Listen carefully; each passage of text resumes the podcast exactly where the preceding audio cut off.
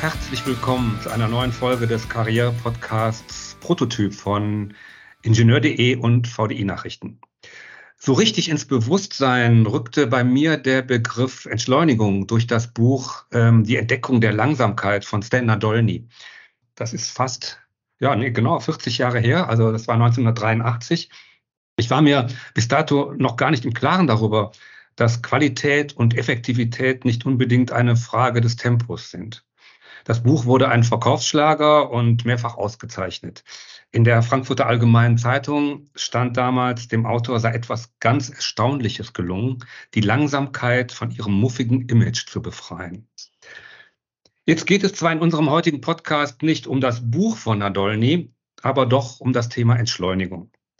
1983 war die Arbeitswelt womöglich doch eine etwas beschaulichere. Die Menschen waren weniger getrieben. Das ist eine These, gebe ich zu, aber ich gehe davon aus, dass es so ist. Denn die Digitalisierung, der sich verschärfende Wettbewerbsdruck und die nicht enden wollenden Krisen, auf die ich hier nicht näher eingehen möchte, jeder kennt sie, drücken aufs Tempo und zehren an den Kräften der Menschen.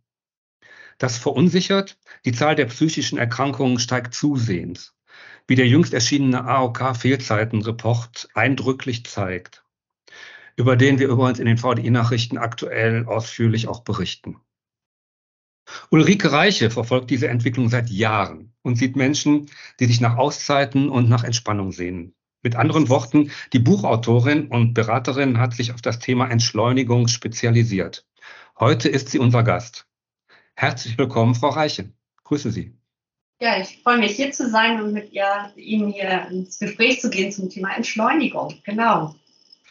Hatten Sie auch ein ähnliches Schlüsselerlebnis, wie ich es damals mit dem Nadolny-Buch hatte? Also ich habe kein Buch gelesen, was mich drauf gebracht hat, aber ich hatte Rückenschmerzen.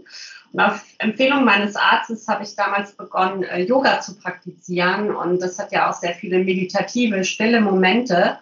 Und das hat bei mir so einen Schalter innerlich umgelegt, eben, den ich auch in andere Bereiche mit übertragen konnte. Also mich besinnen auf mich selber, wahrnehmen, wo mein Energielevel ist, ausgeglichener zu sein. Und das hat dazu beigetragen, dass ich angefangen habe, auch, es ist wirklich auch schon lange her, über 20 Jahre, mich mit dieser Thematik mehr zu beschäftigen und da tiefer einzusteigen.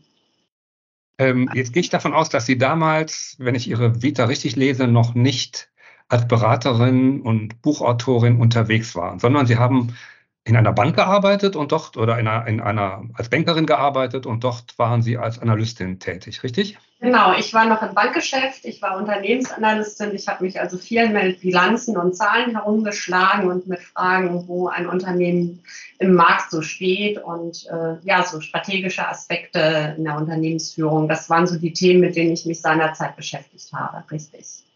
Dann sind Sie praktisch von Zahlen, von Fakten zur Komplexität des menschlichen Innenlebens übergegangen. War das damals, hat das damals dieses Erlebnis, das Sie hatten, die Wende eingeläutet dann auch? Nein, da gab es später, das war eigentlich, das, was Sie gerade angesprochen haben, war eigentlich der Move nachher in die Selbstständigkeit. Aber bevor ich mich selbstständig gemacht habe, bin ich erstmal vom Bankgeschäft ins Personalgeschäft, also von den Zahlen weg, hin zu den Menschen gegangen.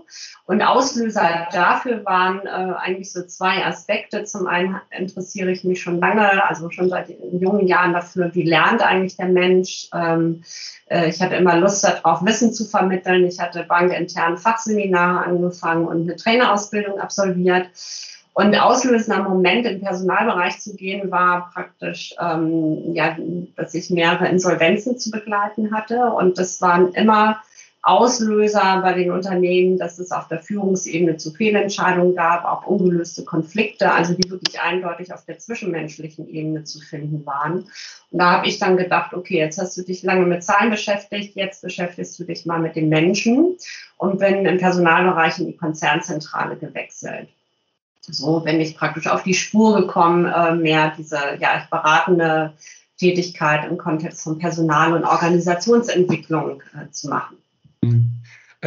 Auch eine These jetzt, vielleicht eine etwas steile, aber damals noch, vielleicht gilt das auch noch für heute, galt der nimmermüde, keiner Arbeit aus dem Wege gehende und hochkompetente Führungskraft als leuchtendes Idealbild des Karrieristen.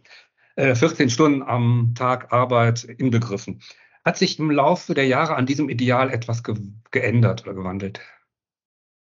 Also es wird ja durchaus immer noch so als Fahne hochgehalten, ne? Wer viel arbeitet und viel leistet, also viel heißt immer lange, ja, da wird die Qualitätsfrage ja oft nicht so gestellt. Das ist ja immer noch ein Bild, was von vielen Seiten auch hochgehalten wird. Ich mache nur die Erfahrung auch schon seit langen Jahren, solange ich jetzt Beratung mache, dass viele Menschen angefangen haben, im Laufe der Zeit das zu überdenken. Da gibt es dann immer auslösende Momente dafür, meistens Krisen, berufliche oder persönliche. Und die Frage, was ist mir eigentlich wichtig und wie erhalte ich mir auch nachhaltig meine Leistungsfähigkeit, ist schon etwas, was viele Menschen immer mehr beschäftigt. Also wir reden jetzt auch viel von Gen Z, die so andere Erwartungshaltungen ans Berufsleben haben. Ich würde mal sagen, dass deren Elterngeneration, also meine Generation, auch schon angefangen hat nachzudenken über diese Thematik und auch teilweise gegenzusteuern. Also für mich ist es durchaus kein neues Thema und ich sehe da einfach eher eine kontinuierliche Entwicklung drin. Es ist ja so, wenn ein Trend einsetzt, dann braucht er manchmal 1, 2, was weiß ich, vielleicht sogar 3 Generationen, um sich durchzusetzen. Diese These oder diese Vorstellung, dass jemand, der entschleunigt, womöglich in der Karriere an Boden verliert, würden Sie also so nicht unterschreiben, auch wenn Sie in die Praxis gucken. Nein, würde ich nicht sagen, weil mein Verständnis von Entschleunigung ist, dass man Tempo aus dem Alltag nimmt, was eben dazu führt, dass ich nicht unbedingt weniger leiste, sondern einfach auch bewusster entscheide und steuere, worauf ich zum Beispiel meinen Fokus lege, wo ich meine Energie, meine Zeit einsetze und ich dann in diesem Bereich eben auch sehr erfolgreich bin. Das heißt, Entschleunigung führt nach meinem Verständnis dazu, dass ich weniger Energie verplemper, sage ich jetzt mal, sondern ganz gezielt auch auf meinem Pfad bleibe, um nicht aus der Kurve getragen zu werden, wenn wir mal das Bild vom Autofahren nehmen. Und das ist die beste Voraussetzung für eine erfolgreiche Karriere oder auch einfach für ein erfolgreiches Projekt. Ja? Das ist essentiell. Also also vor Ihren Augen schwebt dieses Bild ja sowieso nicht, aber generell vor den Augen der breiten Bevölkerung vielleicht, dass Entschleunigung auch ein bisschen was mit sich hängen lassen, Faulheit zu tun hat oder so. Da ist ein Wandel auf jeden Fall zu sehen, oder? Oder ist das immer noch so permanent fühlbar?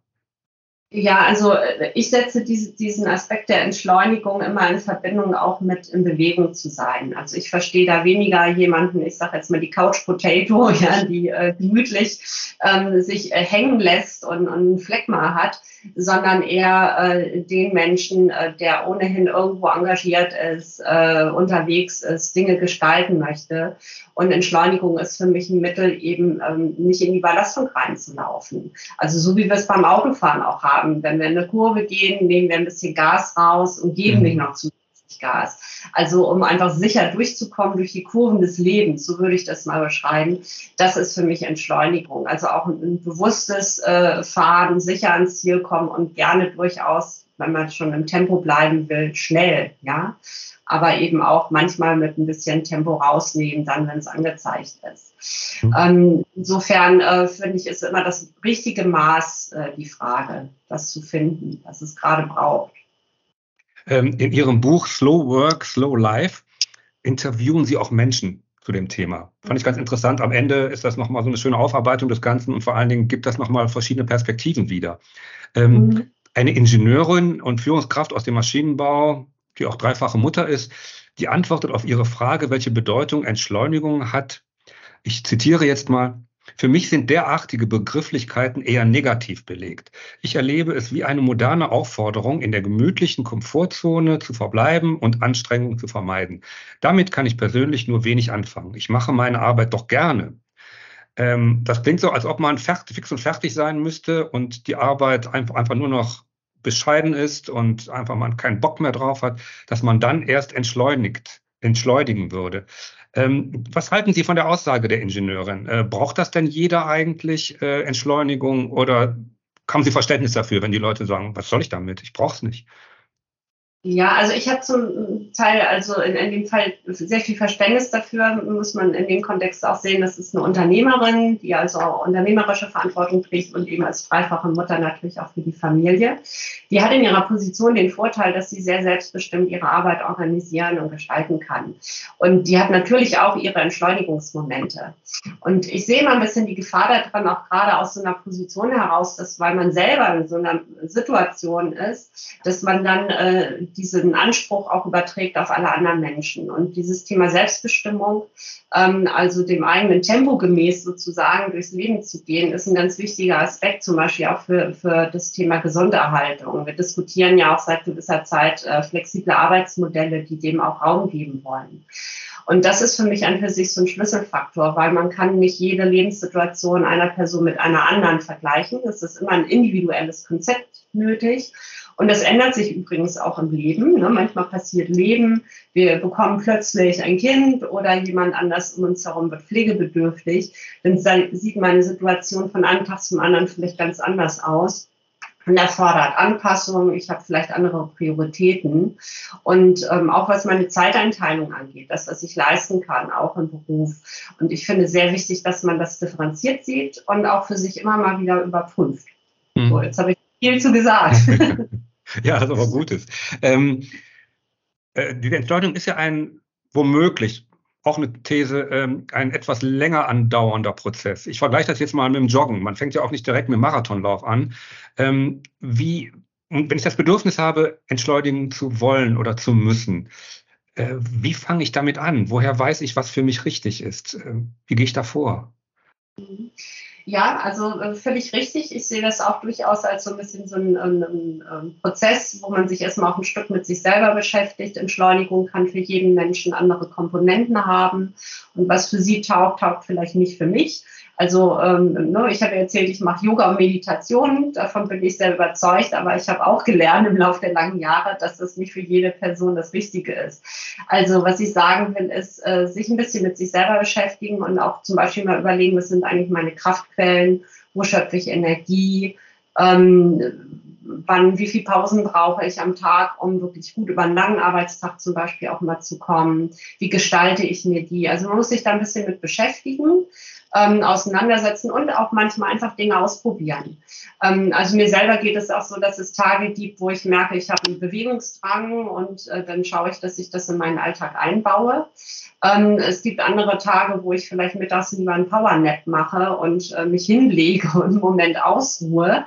Was ich sagen will, das Bedürfnis kann auch von Tag zu Tag verschieden sein. Und dafür muss man sich selber einfach ein bisschen auf die Spur kommen. Das kann man alleine machen.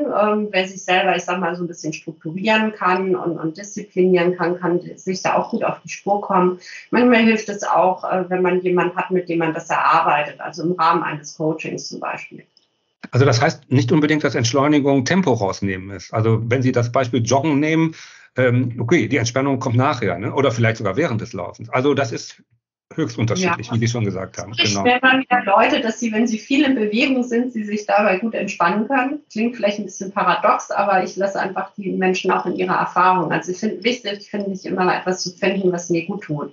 Und Entschleunigung ist für mich etwas, ich hatte es ja vorhin schon gesagt, bewusst auch zu entscheiden, was mache ich wann, worauf lege ich meinen Fokus. Also das braucht schon Momente des Innehaltens. Und dieses Innehalten kann ich eben unterschiedlich einüben. Das kann ich tun, indem ich meinen Arbeitsalltag entsprechend organisiere und mein Zeitmanagement entsprechend plane und mache. Aber es braucht natürlich für dieses Innehalten vielleicht auch Methoden und Techniken, die mir erlauben, wirklich mal zur Ruhe zu kommen. Also aus diesem Kopfkino zwischendurch auszusteigen und einfach zum Beispiel wahrzunehmen, was geht mir eigentlich gerade alles durch den Kopf, wo ist mein Energielevel, was kann ich gerade leisten, was geht nicht. Und dafür gibt es natürlich Methoden wie zum Beispiel Achtsamkeit, Meditation, die einen dabei sehr gut unterstützen können. Das muss man ein bisschen einüben, aber wenn man das gefunden hat, dann kann man oft in ein paar Atemzügen sehr schnell sich sammeln und sich selber auch einschätzen. Ja? Und das kann ich wunderbar in den Alltag einbauen, egal wo ich bin. Wenn Sie sagen, vom Alltag reden gerade, Alltag heißt ja auch, die Arbeit ist ja ein wichtiger Bestandteil des Alltags. Mhm. Wenn ich diese Entschleunigung jetzt in meine Arbeit einbaue, dann verändert sich ja mein Arbeitsrhythmus etwas. Macht es Sinn, sich mit dem Vorgesetzten, mit dem Arbeitgeber über sowas zu unterhalten? Hör mal, ich fühle mich gestresst, ich brauche die Entschleunigung jetzt und dadurch wird sich vielleicht auch mein Arbeitsrhythmus etwas ändern? Also das kann im Rahmen eines Personalgesprächs durchaus mal thematisch auf den Tisch kommen, finde ich gar nicht schlecht, ja, oder auch im Team mal besprochen werden. Ich finde immer wichtig, sich auch erstmal vor Augen zu führen, was ist eigentlich das Ziel der Entschleunigung. Also im Arbeitskontext würde ich immer sagen, es geht darum, klaren und ziellosen Aktionismus zu vermeiden und auch Leistungsfähigkeit zu erhalten, also auch gute Arbeitsqualität bringen zu können. Also sich das für sich selber auch bewusst zu machen, wozu denn eigentlich Entschleunigung. Bei vielen Leuten ist der Impuls, dass sie sich selber nach Entschleunigung sehen, weil sie merken, dass sie eben auch an der Belastungsgrenze sind. Und um da gar nicht erst hinzukommen, also präventiv tätig zu werden, kann man natürlich im Arbeitskontext auch viel tun. Also zum Beispiel Pausen, die ja jeder machen darf und soll, auch wirklich einzuhalten und nicht als Störung des Arbeitsflusses zu begreifen. Und Pausen können Mikropausen sein, 5 Minuten sollte man zum Beispiel machen, wenn man viel am Bildschirm sitzt, ja, einmal die Stunde. Und ansonsten gilt so die Faustregel, dass man ungefähr so alle 1,5 Stunden mal eine etwas längere Pause von 20 bis 30 Minuten einlegt, um wirklich auch einen Erholungseffekt zu haben, aber um auch dann wieder den Arbeitsfluss gut aufnehmen zu können. Und eigentlich, ich sage es jetzt mal so, sollte das in einigermaßen vernünftigen Arbeitsorganisationen auch gegeben sein, dass man solche Pausen nehmen kann. Es gibt manchmal Dynamiken in Teams oder auch Unternehmenskulturen, wo das total schick ist, keine Pause zu machen. So. Und da muss man dann zum Beispiel mit dem Team reden oder auch mit der Führungsperson, wie man dem entgegenwirken kann, sodass jeder da zu seinem Recht und der Erholungspause kommt.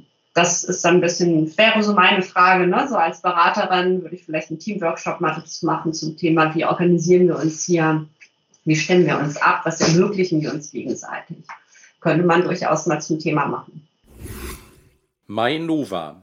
Gestalten Sie die Energieinfrastruktur von morgen. Ingenieur, Techniker, männlich, weiblich, divers, gesucht. Mit zukunftsweisenden Großprojekten und intelligenten Energielösungen bewegen wir Städte und Menschen. Mainova bietet Ingenieuren, Technikern, männlich, weiblich, divers, vielfältige Möglichkeiten, attraktive Leistungen und verlässliche Rahmenbedingungen mit Raum für persönliche Entwicklung. Jetzt bewerben. Die meisten, die sowas in Anspruch nehmen oder auf den Trichter kommen, Entschleunigung machen zu wollen oder vielleicht auch machen zu müssen, sind die eigentlich schon so gestresst, dass die es auf jeden Fall machen müssen und dass sie das nicht prophylaktisch machen, sondern sind die meinetwegen kurz vorm Burnout? Also die Fälle gibt's auf jeden Fall. Ich begleite ja auch in meiner Beratungspraxis Menschen, die langzeitkrank sind, die zum Beispiel im Burnout waren oder am Rande des Burnouts sozusagen laufen.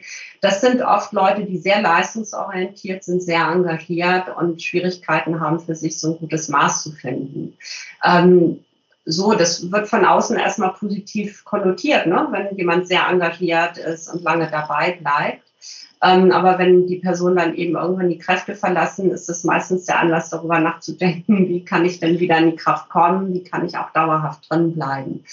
In der Krise liegt eben auch immer die Chance, Dinge zu überdenken, Gewohnheiten zu hinterfragen und vielleicht auch mal Antreiber zu suchen, die mich in diese Situation reinbringen. Das ist, sage ich mal, in der Vergangenheit häufig so gewesen, dass ich mit Menschen zu tun hatte, die in dieser Situation waren, also die durch eine Krise ausgelöst zu diesen Fragen gekommen sind. Ich nehme aber auch im Arbeitskontext wahr, dass immer mehr auch Führungspersonen auf diese Thematik gucken. Ich denke, das ist auch ein bisschen eine kulturelle und eine Zeitgeistfrage. Die Pandemie hat das sicherlich auch mehr auf den Tisch gehoben, dass Menschen darüber nachdenken, wie will ich eigentlich leben, wie will ich arbeiten, was ist eigentlich so das richtige Maß des Leistbaren. Und was noch dazu kommt, das muss man auch ganz klar sagen, dass viele Unternehmen mit erhöhten Fehlzeiten kämpfen, bei gleichzeitigem Fachkräftemangel. Das heißt, es sind einfach viele Stellen nicht besetzt. Wenn dann noch Leute ausfallen, vielleicht sogar langzeitkrank, fängt man auch da an, sich Fragen zu stellen, wie können wir dem entgegenwirken. Und dann sind wir ganz schnell bei Themen, die mit der Entschleunigung im Zusammenhang stehen. Gut, aber das wäre meine nächste Frage gewesen, dann was haben Unternehmen davon, entschleunigte Mitarbeiter zu haben? Aber das haben Sie schon gesagt, der Fachkräftemangel nötigt auch die Unternehmen dazu, tätig zu werden. Und also man unterscheidet ja... man unterscheidet ja immer zwischen Mitarbeitenden und Führungskräften. Ich meine, Führungskräfte sind ja nicht nur diejenigen, die eine Kultur ermöglichen sollten, die Entschleunigung zulässt, sondern die wahrscheinlich auch selbst entschleunigen sollten. Also insofern ist das ja nicht nur ein von oben herab, sondern das betrifft ja alle. Ne? Nein, ich würde da auch weniger unterscheiden. Natürlich hat eine Führungsperson auch immer Gestaltungsmöglichkeiten, was die Arbeitsbedingungen angehen, was Arbeitslast angeht, auch Dinge zu thematisieren. Und natürlich ist jede Person, die irgendwie Führungsaufgaben hat, auch gefordert, ne, sich selber zu führen und vielleicht auch dadurch Impulse und Orientierung an die Mitarbeitenden zu geben. Aber letztlich ist auch eine Führungsperson ein Mensch, ja, mit Bedürfnissen und unterliegt den praktisch den gleichen Bedürfnissen, Anforderungen wie jeder andere auch. Ich finde, das eine ist also diese Thematik Fehlzeiten, das ist ein Schmerzpunkt im Moment bei vielen Unternehmen, die das befeuert, einfach darüber nachzudenken.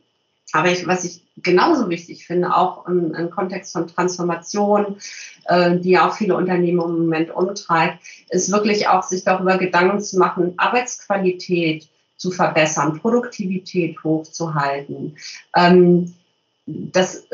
Entschleunigung führt eben dazu, dass ich genau diese Hebel finden kann. Also, dass wir unsere Zeit und unsere Ressourcen, auch die menschlichen Ressourcen, nicht damit vergeuden.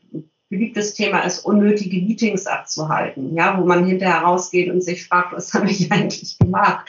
Also Dinge zu vermeiden, Leerzeiten in der Produktion zu reduzieren, Personaleinsatzpläne mal wirklich systematisch zu verbessern und anzugehen. Das sind viele, viele Aspekte, die auch in diese Richtung gehen und die auch im Arbeitgeber, im Unternehmen sehr viel nutzen. Und das sind Aspekte von Entschleunigung, ja. Mhm. Wenn Unternehmen bewusster sozusagen die Arbeitsorganisation und Gestaltung in den Teams auch etabliert. Auf jeden Fall. Was sind denn das für Menschen, die sich an Sie wenden? Oder sind das überhaupt Menschen oder sind das eher Unternehmen? Also Unternehmen bestehen ja aus Menschen.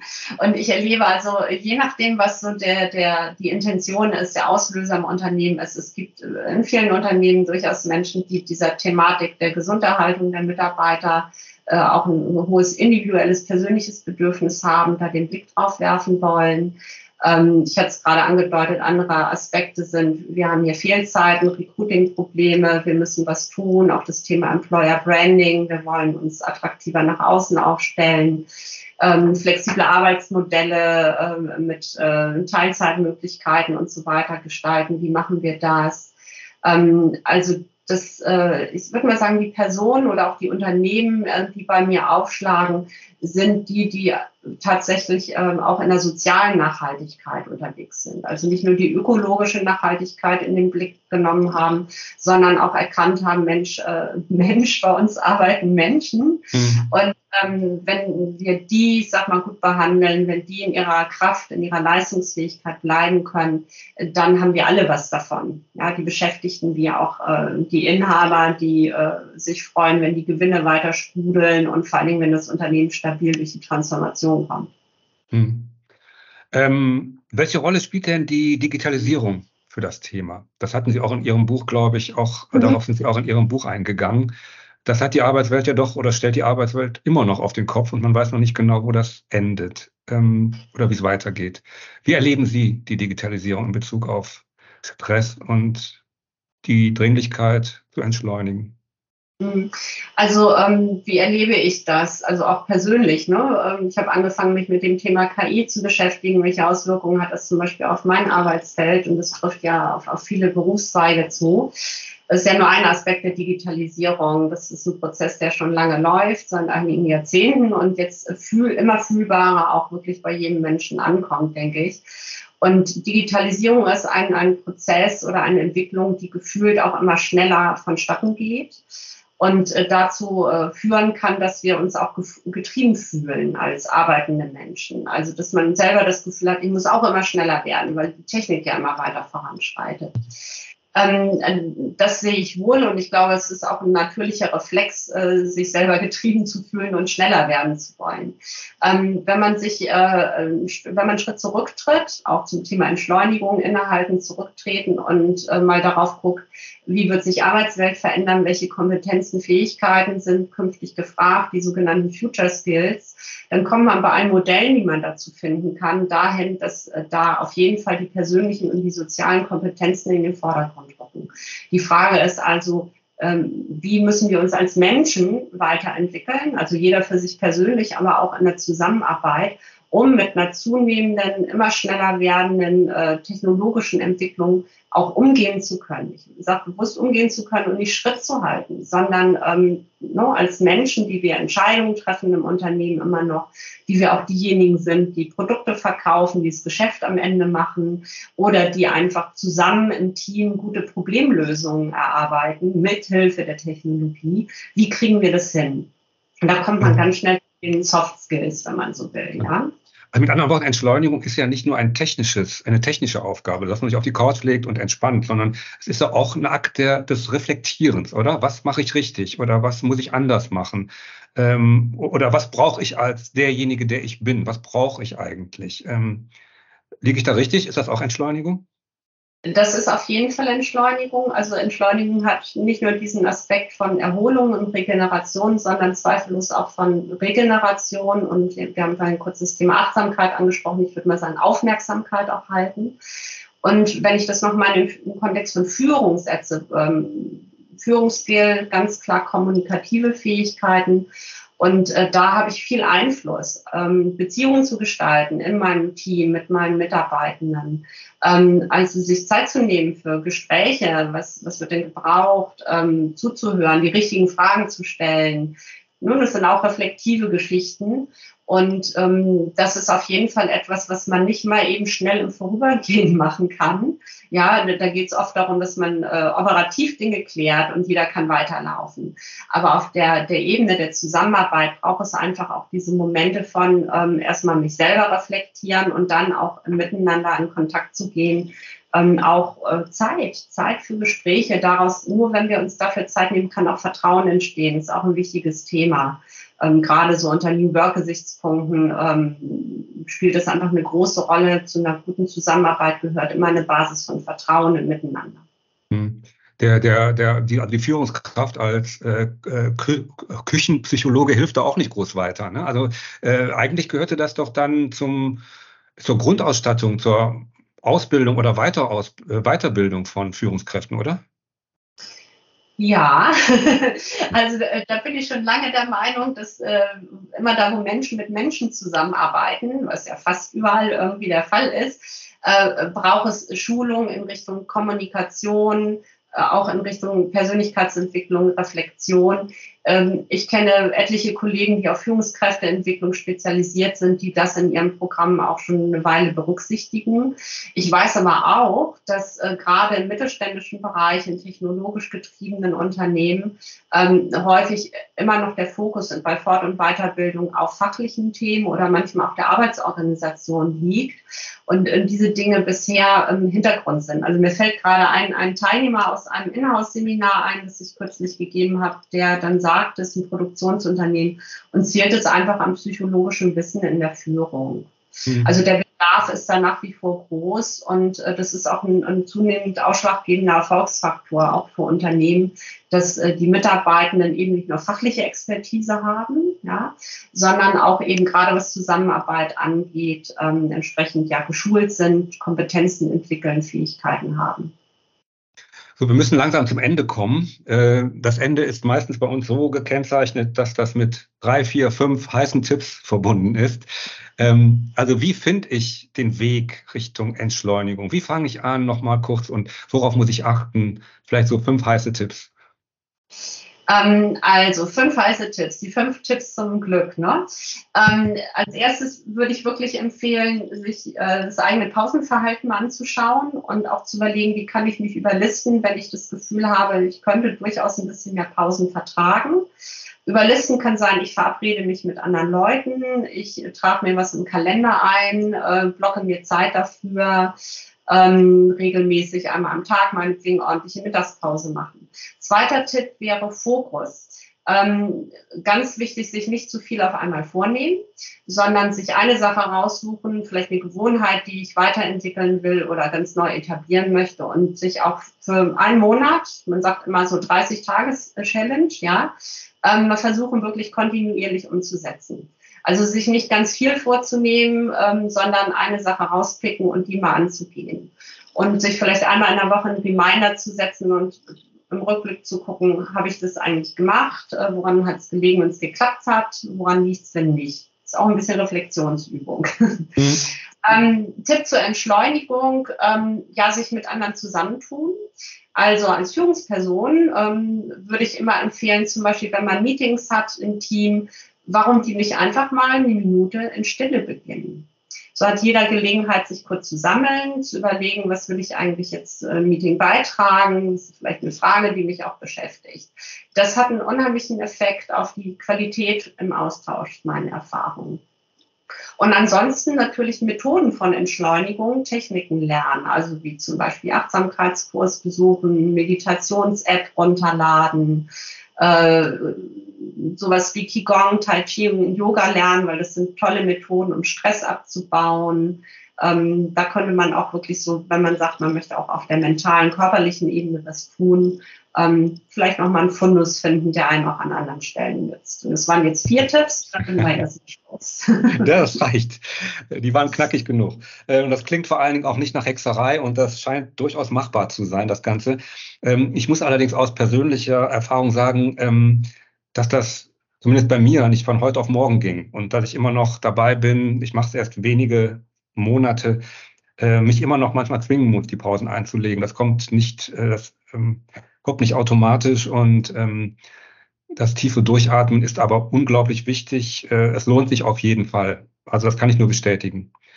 Da schließe ich mich an, also auch wenn ich mich mit dem Thema als Profi schon lange beschäftige, ich übe das auch immer wieder. Also ich habe auch immer wieder die Phasen, wo ich merke, jetzt hast du mal wieder die Pause übersehen. Und ich habe aber so eine kleine Entschleunigungshilfe. Hier neben mir liegt mein Hund und die kommt dann immer irgendwann mal an. Zumindest wenn ich im Homeoffice sitze, hilft das sehr.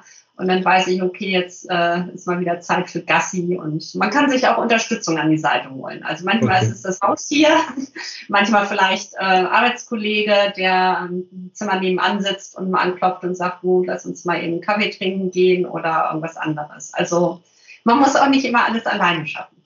Okay. Schön. Ihnen, Frau Reiche, herzlichen Dank für das aufschlussreiche und fand ich sehr informative Gespräch. Vielen, vielen Dank. Ich hoffe, dass das dann einen ähnlichen Effekt hat, dieses Gespräch, wie für mich das Buch Die Entdeckung der Langsamkeit. Und herzlichen Dank nochmal. Bis dann. Ciao. Ja, vielen Dank für die Einladung.